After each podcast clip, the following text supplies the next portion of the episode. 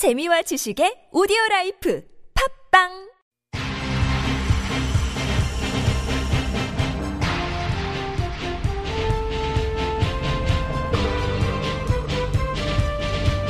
색다른 시선 김종배입니다.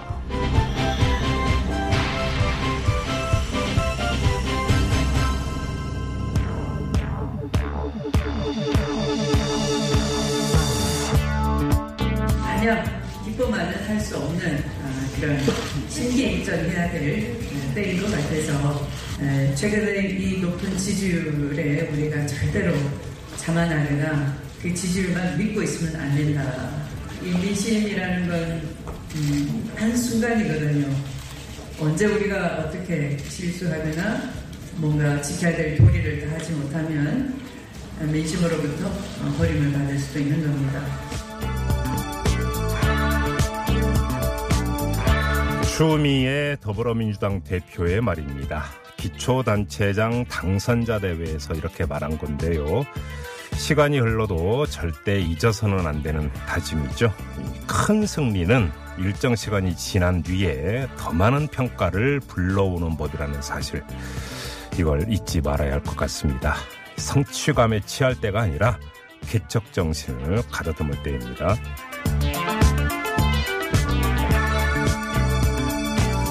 색다른 시선 김종배입니다는 오늘도 우직하게 하루를 정리해드립니다. 지금 바로 시작합니다. 뉴스 따라 읽지 않고 따져 읽습니다. 시사통과 똑 기자의 뉴스 해부. 네, TBS 보도국의 양아랑 기자 모셨습니다. 어서 오세요. 네, 안녕하세요. 자, 첫 소식 가보죠. 네, 남북이 오늘 오전에 금강산 호텔에서 남북 적십자 회담을 열었습니다. 어, 회담 전날인 어제까지도 대표단 명단 통보하지 않았는데 오늘 새벽 2시가 돼서야 이제 명단을 통보를 했습니다. 네. 현재 남북이 대표 접촉을 통해서 공동 보도문을 조율하고 있는 것으로 전해집니다. 음. 어, 남북은 앞서서 오전에는 8.15 이산가족 상봉 행사 개최와 관련해서 시기와 규모 그리고 상봉 방법 뭐 시설 개보수 문제 이런 것들에 대해서 논의를 했고요. 분위기는 화기애애했다고 하는데 양측 수석 대표가 회담장에 이제 손을 잡고 들어가는 모습을 연출하면서 시작을 했고요. 모두 발언에서는 북측 수석 대표 박용일 조국 평화통일위원회 부위원장이 금강산이 민족적 화해와 단합의 상징이다. 서로 신뢰하고 배려하면서 좋은 결과물을 이뤄나가기 위해서 적극 노력하자 이렇게 말을 했고요. 남측 수석 대표 박경서 대한적십자사 회장도 인도주의 정신에 입각한 적십자 정신을 가지고 회담을 성공시키자 이렇게 화답을 했습니다. 지난달 말 기준으로 생존해 있는 이산 가족이 5만 7천 명에 달한다고 하고요. 지난 이산 가족 상봉 행사는 2015년 10월에 열렸습니다. 좀 걱정을 했었는데 네. 공동 보도문 조율에 들어갔다면 이제 합의는 도출이 됐다는 이야기가 되니까요. 다행이네요. 일단 그 내용을 좀 기다려 보도록 하고요. 네. 아, 우리 이상가족 여러분들 정말 이 소식 기다리고 있을 거 아니겠습니까? 그렇죠. 네. 좋은 소식 전해졌으면 좋겠습니다. 네. 자, 다음 소식은요. 러시아를 국빈 방문 중인 문재인 대통령이 오늘 저녁 블라디미르 푸틴 대통령과 세 번째 정상회담을 합니다. 우리 시각으로 저녁 7시에 이제 공식 환영식부터 열릴 예정이고요. 유라시아 평화 그리고 공동 번영 어, 협력 방안 등을 논의할 것으로 보이는데 특히 4.27 판문점 선언이나 6.13 북미 공동 성명 어, 이행하는 데 있어서 러시아가 좀 협력해 달라 이런 요청을 할 것으로 보이고요. 또 남한, 북한, 러시아 이렇게 삼각 경제 협력의 중요성에 대해서도 언급을 할 것으로 예상이 됩니다. 어, 앞서서 문 대통령이 현지 시간으로 21일에 러시아 총리와 만나서 철도, 전력, 가스 이렇게 남북러가 협력할 수 있는 사업 중에서 철도 연결 사업 추진 가능성이 가장 큰 것으로 보인다 이렇게 말을 했고요.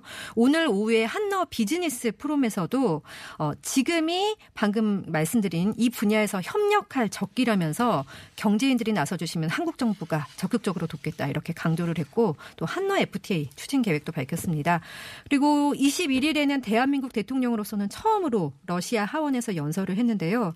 세 차례 기립박수가 있었다고 하고요. 연설 중에 총 7차례 박수를 받으면서 화기애애한 분위기가 이어졌다고 합니다. 네, 다음 소식은요.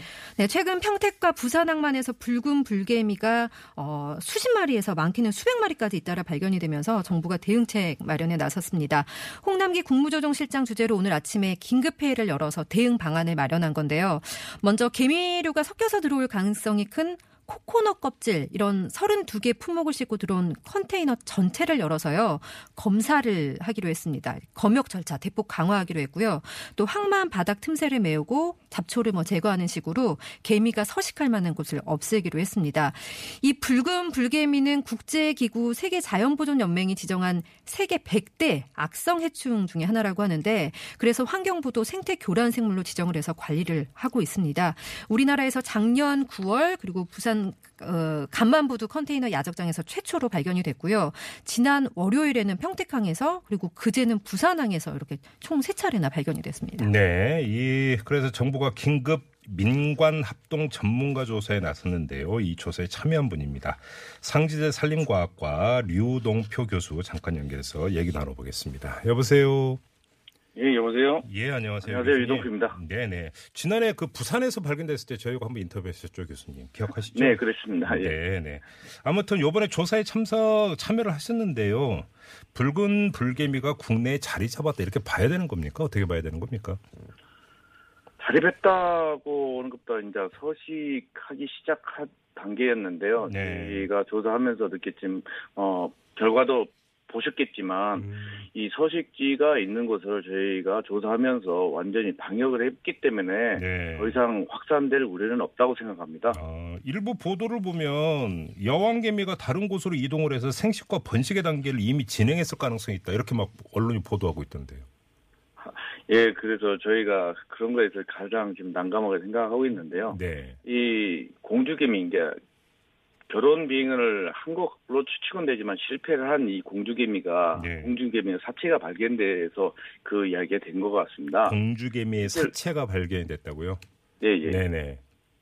그래서 이 공주개미가 있다면 이제 생식개미라서 다른 데로 퍼- 퍼질 확률이 있다고 생각하시는데 음. 이 퍼질 수는 있지만 이 그걸 확, 확신하기 위해서는 이제 어, 다른 숫개미가 있는지 음. 또 그 이 공주개미의 저정량의 정자가 얼마큼 있는지 확인을 다 했을 때 네. 숫개미도 발견도 안, 안 됐고 네. 그 공주개미 저정량에 정자가 전혀 없고 음. 그리고 이 죽은 공주개미의 날개가 그대로 있다는 거예요. 음. 이거는 결국에는 아직 어, 자기는 뭐 정 정, 금리를 안, 안 맞췄기 때문에 음. 아직 결혼 비행을 좀 더 해야 할 상황이기 때문에 날개도 띄지 않고 있는 상황이라 생각되는 거예요. 그래서 예, 예. 확산될 우려는 전혀 없다고 생각되는 거죠. 이미 확산이 됐을 거는 언론 보도는 좀 너무 앞서 나간 거다 이런 말씀이시죠? 예, 예, 그렇습니다. 예. 네. 아무튼 근데 지금 국내에 붉은 불개미가 여러 차례 지금 그러니까 출몰을 하고 있는 거잖아요. 그 네네. 이유를 어떻게 봐야 되는 겁니까? 출몰을 했는데 이제 저도 개미 공부를 좀 한다고 좀 했었는데요. 네. 개미에 대해서 이렇게 관심을 갖고 여러분들이 자꾸 어, 전문가들이나 또 검역 직원들이 이- 이게 불개미다 하면 또 자꾸 찾으려고 하는 그런 시각들이 자꾸 생기다 보니까 자주 발견되는 거고요. 네. 그 전에 그 전에는 솔직히 있었다고 장담은 없지만 영- 조사 결과가 없지만 음. 자꾸 많은 분들이 이런 불개미가 들어오면 안 된다는 그 위기 감을 가지고 자꾸 네. 조사를 하다 보니까 자, 네. 주 발견되는 거 아닌가 이런 음. 생각합니다. 예, 작년 9월에 그 교수님 모시고 인터뷰 때도 한번 질문을 드린 바가 있었던 걸로 제가 기억을 하는데요. 네. 이 붉은 불개미가 그렇게 해로운 해충입니까? 이 저희 이제 우리 인간한테는 좀 피해를 준다면 야, 좀 많이 좀 괴롭죠.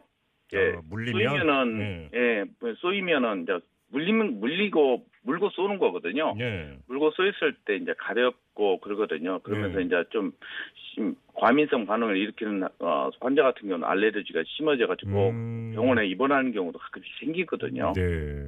그래서 저희가 이런 걸 방, 방역하려고 노력하는 겁니다. 음. 근데 뭐 일부 보도는 보면 이게 생태계 교란 뭐 이런 표현까지 쓰던데요. 이건 또 과장된 겁니까, 그러면?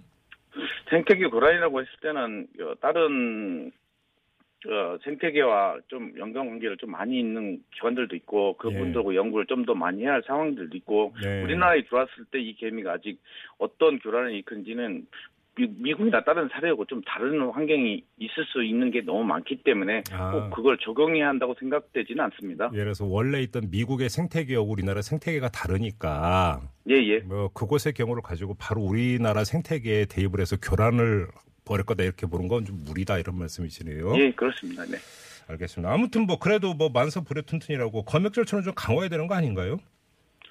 지금 검역 조차 잘하고 있지 않습니까? 발견된 때는 완전히 가서 네. 작년에는 저희가 천 마리의 일개인밖에 안 잡았었는데 지금은 뭐 삼천 마리 잡았고 거의 다 잡아내고 네. 마지막에 안, 뭐 보이지 않는 그런 개미는 마지막 방역 처리해서 네. 더 이상 나오지 않게끔 네. 확실하게 지금 나온 발견된 곳은 다 거의 완전히 전멸시키고 있지 않습니까? 어떻게 전멸시키는 거예요? 약 뿌리는 거예요, 교수님? 제일 마지막에는 약 뿌린 거죠. 지금 음. 어 이번에도 저희가 부산에서 3천 마리 잡고 일개미를 다 자- 잡아내고요. 네. 나머지 못 잡은 거나 어 숨어 있는 이런 개체들은 약을 약으로서 음. 더 이상 퍼져나가지 않게끔 저희가 조치, 조치를 다 한 겁니다. 아, 아무튼 오늘의 결론은 너무 걱정 안 해도 된다. 이렇게 내려도 되는 예, 거네요. 그렇습니다. 음. 그럼 어디 발견된다면 저희가 가서 가- 다 가서 거의 전멸시키고 있으니까 그럼 걱정 안 하셔도 된다고 생각합니다. 아, 알겠습니다. 교수님 말씀 여기까지 드릴게요. 고맙습니다. 예, 감사합니다. 네. 자, 류동표 교수님께서 안거 걱정 안 해도 된다고 하니까 믿죠, 뭐. 네. 네. 그래도 되지 않겠습니까? 그래도 혹시 모르니까 발견되지 않은 것도 좀 신경 써서 봐주셨으면 좋겠습니다. 알겠습니다. 자, 다음 뉴스는요. 자유한국당 김성태 대표 권한대행이요 개파 갈등을 불씨를 지핀 박성중 의원을 당 윤리위에 제소하기로 했습니다. 네, 뭐 네모 논란 불러일으킨 그 당사자죠. 박성준 그렇죠. 의원이. 지난 예. 19일에 그 초선 의원들 모임에서 친박 핵심 모인다, 세력화 필요하다, 뭐 목을 친다 이런 내용이 담긴 메모가 언론사 카메라에 이게 담겼죠. 그래서 논란을 빚었는데 네. 어, 당의 쇄신과 변 화를 추구하는 모습을 존중하겠다 김대행이요. 네. 어, 하지만 분파적이고 개파적인 당을 혼란스럽게 만드는 행위는 정치 생명을 걸고 단호하게 대처하겠다 이렇게 말을 했습니다. 네. 그리고 어제 개파 갈등만 벌이다가 끝난 그 의원 총회와 관련해서는요. 음흠. 친박의 망령이 되살아나는 것 같다. 이런 또 비판을 남겼습니다. 네. 근데 아무튼 그 지금 3, 3, 5 모여서 이야기하고 서로 막 그 감론을박을 벌이는 행태를 보면 개파별로 움직이고 있는 거 아닌가요? 예? 그럴 그, 그 박성중 의원 한 명을 윤리위에 해본다고 될 문제인가 싶어서 한번 좀 질문을 드려보는데 네. 일단 네. 질문으로만 만족하고요. 다음으로 가겠습니다. 네, 바른미래당과 민주평화당 같은 경우는 바른미래당 비례대표 3명의 거취 문제 가지고 이제 대립을 하고 있는데요. 출당시켜달라는 그세 명이 얘기하는 거잖아요. 그렇습니다. 예, 예. 어, 김동철 바른미래당 비대위원장이 바른미래당 소속이긴 한데 민주평화당에서 활동하고 있으면서 이제 출당을 요구하고 있는 비례대표 박주연, 장정숙, 이상돈 의원에게 법 정신을 무시하고 비판하는 언행을 자제해 달라면서 이런 말을 했습니다. 민주평화당에 조용히 계시면 의원직 사퇴까지는 요구하지 않겠다. 이렇게 좀 강하게 대응을 했고요. 김 위원장은 또 박지원 민주평화당 의원이 바른미래당 소속 의원들의 영입을 그 거론하고 있는 데 대해서도 사실과 다른 무책임한 주장이다. 정치 선배이자 원로의 자세가 아니다. 이렇게 나를 세웠습니다. 네. 이에 대해서 민주평화당 최경환 대변인은 어, 김 위원장이 한때 한솥밥을 먹었던 의원들에 대해서 품위와 예의를 지키고 이들이 요구하는 대로 당적 정리를 해주는 게 김 위원장이 할 일이다 이러면서 네. 국회의원들을 볼모로 잡고 있는 바른미래당의 인질 정치에 국민들이 고개를 돌리고 있다 이렇게 비판을 했습니다. 여기도 싸우고 있군요. 네. 자, 또요. 네, 국회 정상화는 지금 시급한 상황인데요. 그래서 더불어민주당이나 민주평화당, 정의당이 빨리 국회 후반기 원구성 협상을 해야 한다 이런 입장을 보이고 있습니다. 네네. 어, 바른미래당 같은 경우는 25일에 새 원내대표를 선출하는 대로 협상에 들어갈 계획이고요. 자유한국당 같은 경우는 이제 당내 상황 수습하기에 바빠서 좀 소극적인 거 아니냐 이런 음. 모습을 보였는데 어, 김성태 대표 권한대행이 다음 주부터 협상을 시작하겠다 이렇게 말을 했습니다. 네, 네. 국회에 지금 뭐 처리해야 할 입법 과제가 아주 많이 쌓여 있는 상황입니다. 네, 원구성이라고 하는 게 새 국회의장도 뽑아야 되고 의원별로 또 상임위원회도 배정을 해야 네. 되고 상임위원장도 선출을 해야 되고 그래야 일을 하는 건데 그렇죠. 지금 이게 올스톱돼 있는 상황이죠. 맞습니다. 좀 빨리 좀 그 하반기 원구성 되기를 좀 그 촉구를 하면서 일단 전하는 말씀 듣고 계속 이어가겠습니다. 뉴스를 보는 새로운 방법. 색다른 시선 김종배입니다를 듣고 계십니다. 네, 양아랑 기자와 함께하는 뉴스에브 시간인데요. 트럼프 대통령이 또 북한 비핵화 이야기를 했죠. 네, 트럼프 대통령 매일 등장하는 것 같습니다. 네. 뉴스에서요. 음. 백악관에서 열린 각료회의에서 북한이 엔진 시험장을 파괴하고 있다면서 전면적인 비핵화가 일어나기 시작했다. 이렇게 말을 했습니다. 미사일 엔진 얘기하는 거죠. 네. 네네. 로이터 통신 보도를 보면 이제 트럼프 대통령은 북한이 이미 대형 실험장 가운데 한 곳을 폭파했다. 어, 그런데 사실 그것은 실제로는 실험장 네 곳이었다 이렇게 말을 했는데요. 네. 미 당국자들은 트럼프 대통령 대통령이 언급한 시설 그 네 곳이 풍계리 핵실험장과 평안북도 이하리 미사일 발사대로 추정이 된다 이렇게 전했습니다. 음, 네. 하지만 그 북미 회담 이후에 북한의 핵실험장이나 미사일 관련 시설에서도 새로운 움직임은 없는 것 같다. 이렇게 뭐 산팔로스나 미 당국자들은 이렇게 전하고 있고요. 어제도 이제 지적해 주신 대로 트럼프 대통령이 뭐 앞서 나가는 경향이 있다. 그의 발언이나 트윗은 팩트 체크가 필요하다. 이렇게 지적을 해 주셨잖아요. 네. 미군 유해 송환 문제와 관련해서 도 이제 미군 유해 200구 돌려받았다. 이렇게 말을 했는데 오늘 회의에서는 유해가 돌아오는 과정 중에 있다. 이렇게 말을 바꿨습니다. 지켜보죠. 일단. 네. 다음은요. 네, 기초생활보장 주거비를 신청한 빈곤층이 부양 가족이 있다는 이유로 수급에서 탈락하는 일 앞으로는 사라지게 됩니다. 어, 그동안은 자식이나 가족 있지만 연락이 닿지 않고 이제 실질적으로 도움 없이 사는데 부양 의무자가 있다는 이유로 수급을 받지 못하는 사례들이 많았거든요. 네. 그런데 정부가 10월부터는 기초생활보장급여 중에서 주거급여에 대해서는 부양 의무자 기준을 적용하지 않고 이제 폐지를 하기로 했습니다. 네. 또 소득 대비 주거비 부담이 큰 그런 가구를 돕기 위해서 주거급여 선정 기준을 중위소득 43% 이하에서 45%로 2020년까지 단계적으로 확대할 계획이고요. 어, 또 정부가 부양 의무자 가구에 소득과 재산 하위 70% 중증 장애인이 포함된 경우는요. 내년부터 부양 의무자 기준을 적용하지 않고요. 또 부양 의무자 가구에 소득 재산 하위 70% 어, 어르신, 그러니까 노인이 포함된 경우에는 2022년부터 생계급여, 의료급여에 이제 부양 의무자 기준을 적용하지 않을 방침입니다. 조금씩 확대가 되고 있으니까 그나마 다행이네요. 네. 네네. 자, 그리고요. 음. 아, 왜 자꾸 이런 일이 생기는지 모르겠는데 네. 예전에 뭐 칼이 떨어진 적도 있었고 무슨 청동 뭐 장식장 이런 거 떨어진 것도 있었는데 어제 네. 경기도 의정부시 한 아파트 고층에서요. 네. 이번에는 보도블럭이 떨어지는 일이 있었습니다. 아니, 아파트에서 보도블록이 왜 떨어져요? 보도블록은 길거리에 까는 건데. 그러니까 말입니다. 예, 예. 보도블럭에 맞은 사람은 없었는데 음. 그 주변에 이제 놀이터 근처로 떨어진 것 같은데 이 보도블럭이 떨어지면서 뭐 파편이 생겼겠죠. 네. 근데 이 파편에 8살 어린이가 다치는 사고가 발생을 했습니다. 이 음. 어린이가 이제 치료를 받았고요. 경찰이 그런데 누군가가 고의로 보도블럭을 던졌을 가능성이 큰 것으로 보고 있는데 아파트 CCTV 분석해가면서 사건이 어떻게 일어났는지 그 경위를 조사하고 있는 중입니다. 다시 말씀드리면 보도블록은 거리에 까는 거예요. 아파트 안에 뭘 까는 게 아니고 누가 들고 갔다는 얘기밖에 안 되는 거죠. 예, 자꾸 고의로 이런 일이 벌어지니까 너무 예, 무섭습니다.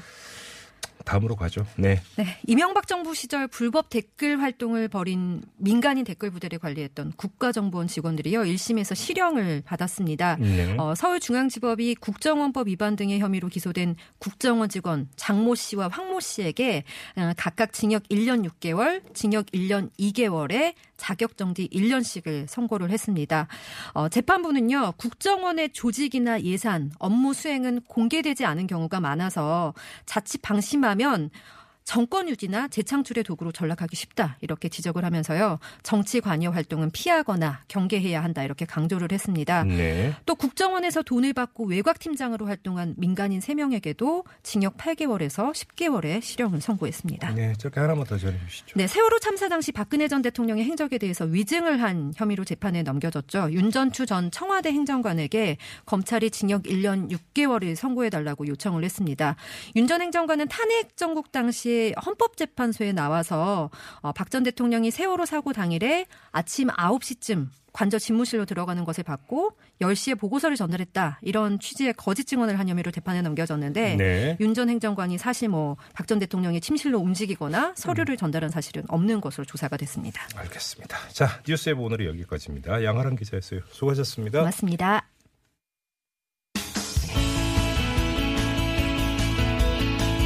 청취자 여러분의 다양한 의견이 모여 색다른 시선이 만들어집니다. TBS 앱으로 방송 들으시면서 바로바로 의견 보내주실 수 있는데요. 앱을 통해 참여가 어려우신 분들은 50원의 유료 문자 우물정 0951이나 카카오톡 플러스 친구를 통해서도 참여하실 수 있습니다. 여러분만의 색다른 시선 기다립니다.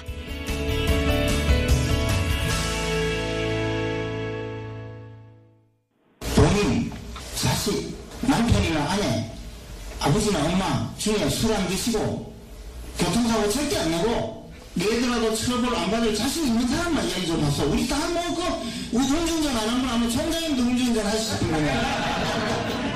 나눠가지고 시비 걸 깁니까? 이마 일 좀 똑바로 시키려합니까? 네. 여러분, 이 목소리의 주인공 누군지 아십니까? 바로 자유한국당 김재원 의원인데요.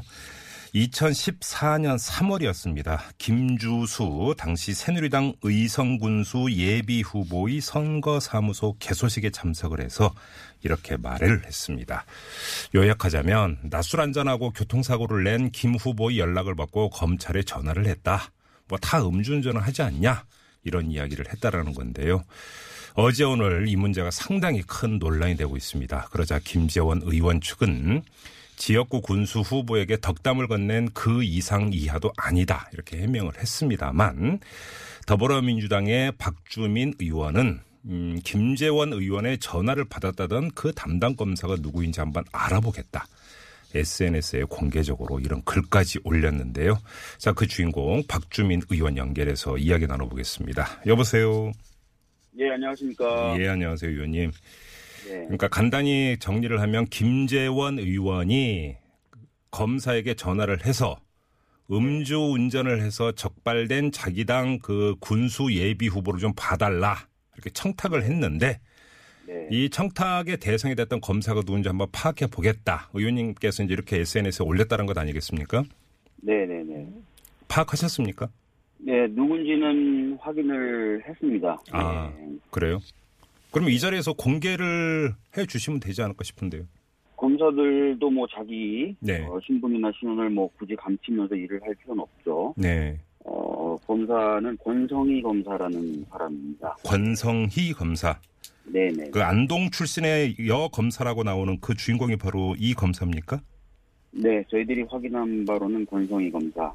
어, 그 지금 현재는 어, 휴가를 내서 어, 연락은 안 되고 있는 그런 상황입니다. 지금은 소속은 어디로 되어 있습니까? 제 대전지방검찰청으로 알고 있는데요. 아, 대전지검에. 예. 예, 그러면 이 권성희 검사한테 본인한테 직접 확인은 아직 안 된 거네요, 그러면? 저희가 근데 확인한 바로는 이제 권성희 검사가 그 당시 어, 이 사건을 처리했던 것으로 확인이 됐기 때문에 네네. 어, 뭐 개인적으로 따로 뭐 직접 전화해서 확인하거나 그러진 음, 않았습니다. 예. 그래요. 자, 그러면 권성희 검사가 당시 이 음주운전 건을 어떻게 처리를 했던 겁니까?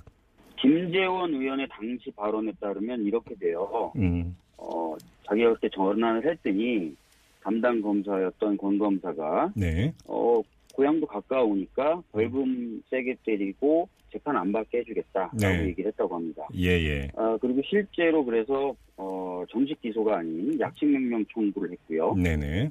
약식 명령 청구로 천만 원 벌금 내면 이제 사건이 끝내는 식으로 약식 명령 청구를 했고 예, 그 대로 약, 어, 약식 명령 진행이 돼서 예. 재판 없이 아마 이 사건이 종결된 것으로 그렇게 확인되고 있습니다. 서류상으로 그렇게 종결이 된 것으로 일단 서류상으로는 그렇게 확인을 하셨다라는 거죠, 의원님. 네네네. 근데 아무튼 그 당사자인 권성희 검사로부터 구두 확인 과정은 아직은 거치질 않은 거고요. 맞습니다. 예. 예, 알겠습니다. 그러면 지금 당시 이 그 김주수 당시 후보 어, 그 뒤에 군수로 당선이 됐고 이번 지방선거에서 재선에 성공을 했다고 하던데요. 네. 그 당시 그 김주수 후보가 혈중 알코올 농도가 0.154 네. 그리고 중앙선을 그 넘어서 충돌 사고까지 발생을 했다고 하던데 네. 이 정도의 사건이면 이게 정식 기소가 돼야 되는 사건이다 이렇게 판단을 하시는 겁니까? 뭐 그 부분에 대해서는 조금 그 논란이 있더라고요. 네. 어, 당시의 기준에 따르면 네. 어, 특가법 기준에 따르면 정가가 없었고 합의가 제대로 다 이루어졌고 했으면은 천만 원 벌금도 가능한 범위 내에 있긴 있다라고 얘기하시는 분들도 있고 아 그래요? 반, 음. 예, 반면에 뭐, 어, 그 당시도 음주운전에 대한 어, 처벌이 강화되는 상황이었고, 네. 또 이분이 이제 보통 일반 민간인이라기보다는 정치를 하셨던 분이기 때문에 예. 그런 사정을 감안했을 때는 어, 정치 기소가 돼서 재판이 치러질 가능성도 있었다. 이렇게 음. 보는 사람들도 있습니다. 아 그러면 이게 지금 그렇게 해석이 갈린다라고 한다면 네. 서류상으로 확인된 약식 명령이라고 하는 처분이 김재원 의원의 청탁에 따른 결과다라고 단정을 할 수 없다는 얘기로도 연결이 되는 거 아닌가요? 네, 사실은 뭐 바로 지금 상태에서 아- 네. 아무런 어떤 조사, 특히 담당 검사의 어떤 당 판단의 배경이라든지 이런 것들을 설명드리지 않은 상태에서 네. 어, 바로 어떤 그 청탁 또는 외압의 결과다라고 보기는 어려울 수 있습니다. 네, 그런데 네, 네. 직권남용이라든지 이런 것들이 어떤 그 어떤 외압이나 이런 것에 의해서 어떤 결과를 발생시켜야만 구성되는 것은 아니고요. 네. 어, 어떤 위험을 창출해도 충분히 범죄 구성이 가능하기 때문에 네네. 어, 그 부분은 좀 어, 열려 있다 이렇게 볼 수 있을 것 같습니다. 알겠습니다. 그러면 지금부터는 일단 그 가정화법으로 질문을 드려야 될 것 같은데요. 김재원 의원이 청탁 전화를 했고 그래서 이 담당 검사가 이 청탁 전화를 받고 약식 명령 처분에 그쳤다고 가정을 한다면 네네. 이것이 실정법상 어떤 문제가 발생이 되는 겁니까? 그 직권남용이나 이런 범죄를 구성할 수 있어요. 다만 네, 어, 사건이 있었던 당시가 2005년입니다. 네. 그렇기 때문에 공소시효 문제가 좀 걸리긴 해요. 그러니까 자, 장 여기서 우리 애청지로 혼란스러울 것 같은데 음주운전 사고가 발생한 건 2005년이고 네네. 그다음에 김재원 의원은 저희가 조금 전에 육성을 틀어드렸습니다만 이 문제의 발언을 한 것은 2014년 지방선거 4년입니다. 직전에 이제 했던 것이고 네. 네네. 예, 이건 좀 구분해서 시점은 좀 나눠지는 겁니다. 이거 애청자 여러분들 좀 네. 참고를 해주시고요. 예, 말씀 이어주시죠. 예, 예. 그러니까 뭐 어떤 범죄든 다 행위 시를 기준으로 하기 때문에 예.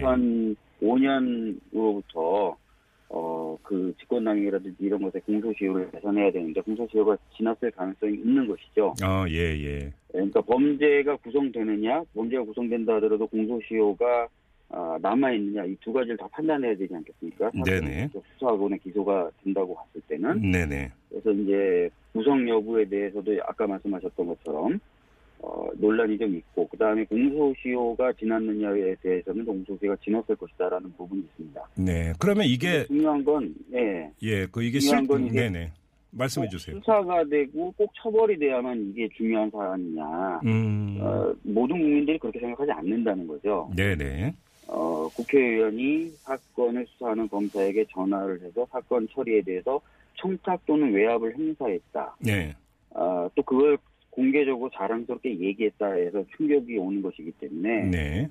꼭 범죄를 구성하기 한다는 전제 하에서 뭔가 조사나 이런 것이 이루어지기보다는.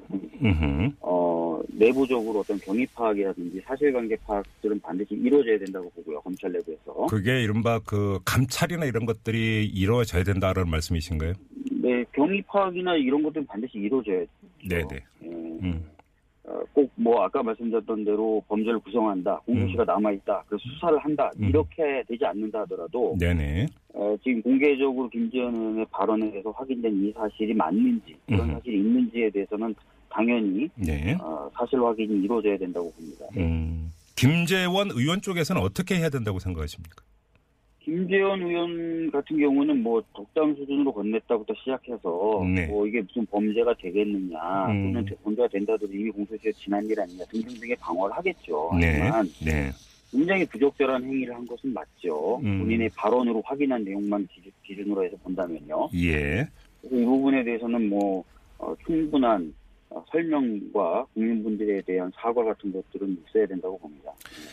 사실 이 사건 같은 경우는 우리가 영화나 이런 그것을 통해서 익히 접해왔던 어떤 그 가상 소설적 장면 가운데 하나거든요.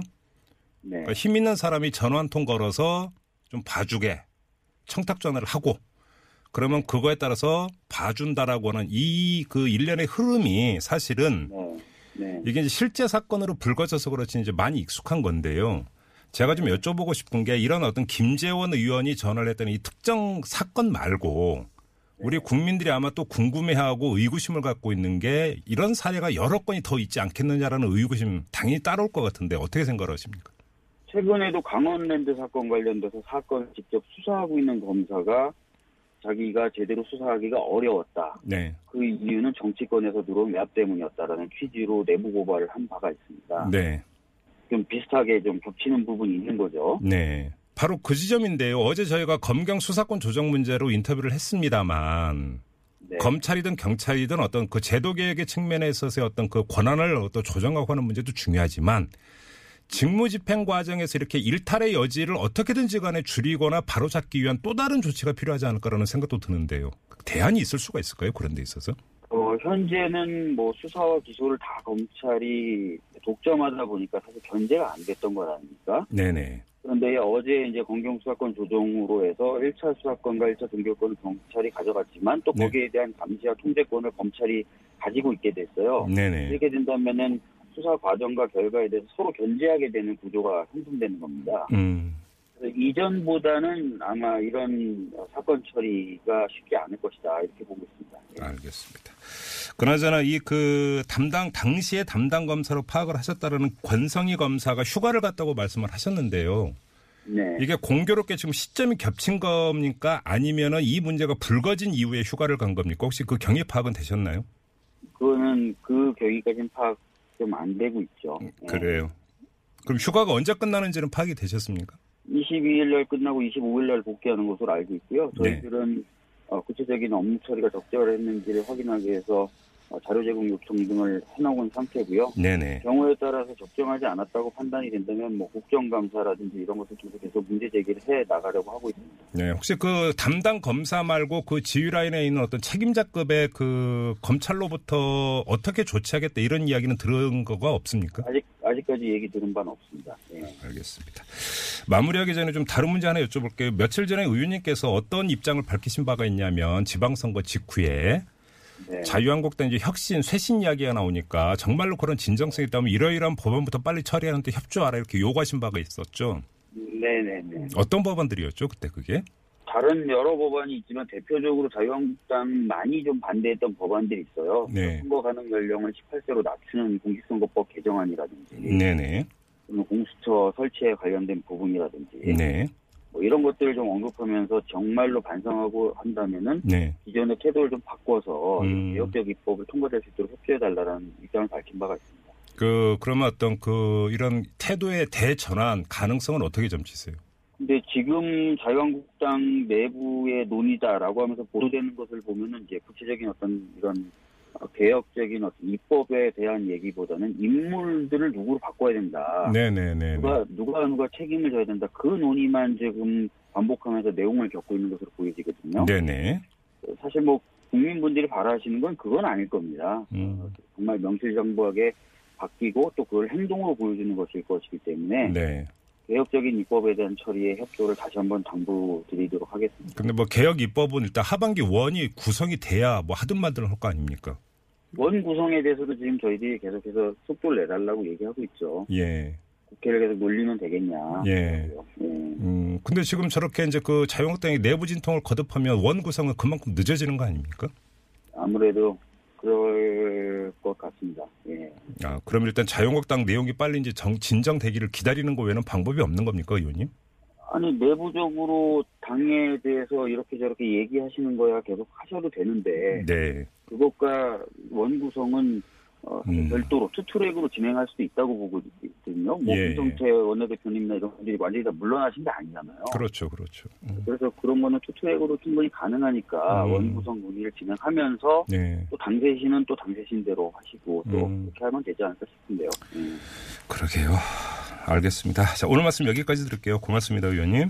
네, 감사합니다. 네, 지금까지 더불어민주당의 박주민 의원이었습니다. 네, 색다른 시선 김종배입니다. 2부 이렇게 마무리하고요. 7시 6분 3부에 들어오겠습니다. 잠시만 기다려 주세요.